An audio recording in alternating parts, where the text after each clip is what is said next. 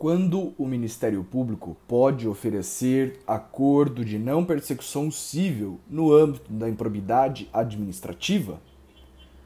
Com essa pergunta provocadora, analisamos a atuação do Ministério Público na defesa do patrimônio público e da probidade administrativa. Iniciamos nossas reflexões a partir da análise da tutela coletiva da moralidade e da probidade administrativas. Lembramos que a República Federativa do Brasil está estampada no próprio artigo 1 caput da nossa Constituição Federal, o que revela a adoção do nosso constituinte originário pela forma republicana. Trata-se de um sistema que advém do período romano cuja tradução do latim res publica remonta exatamente à ideia de coisa pública, aquilo que pertence a toda a sociedade. A partir disso, analisamos a maioria dos dispositivos constitucionais que revelam a preocupação do texto magno em tutelar a moralidade e a probidade administrativas, o artigo 37, parágrafo 4, o artigo 14, parágrafo 9, o artigo 15, inciso 5, o artigo 85, inciso 5. Todos eles constituem uma carta presente em nossa Constituição que revelam essa preocupação na tutela da moralidade e da probidade administrativas. Da mesma forma, o artigo 127 caput da Constituição Federal incumbe ao Ministério Público a defesa exatamente desses interesses como representante maior da sociedade. O artigo 129, inciso 3, traz como função institucional do Ministério Público a tutela do patrimônio público.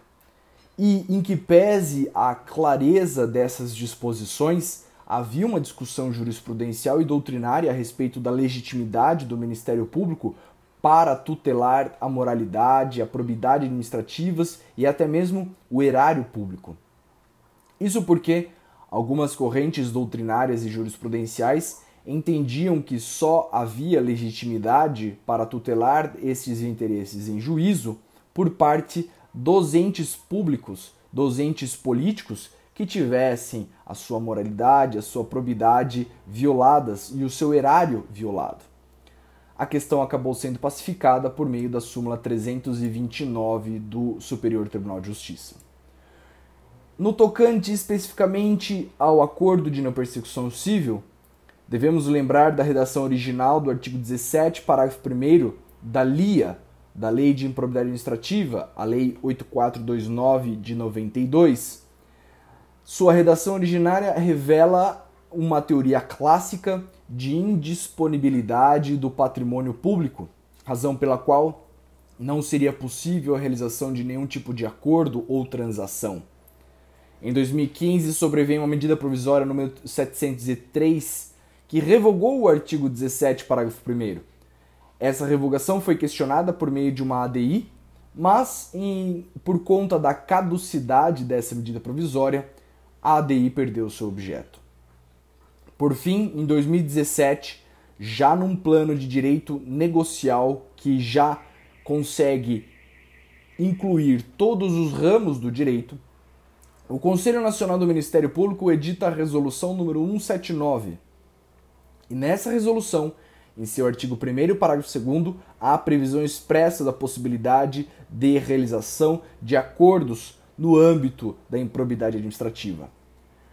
Por fim, em 2019, o pacote anticrime, a Lei 13.964, alterou a redação do artigo 17, parágrafo 1, para permitir o acordo de não persecução civil. Contudo, o artigo 17A e seus parágrafos, que regulamentavam a possibilidade como esse acordo seria realizado, foram todos vetados.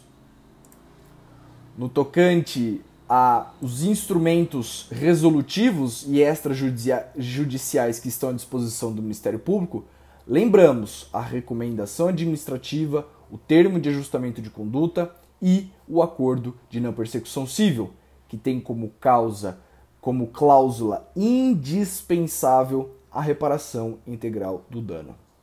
Forte abraço e bons estudos!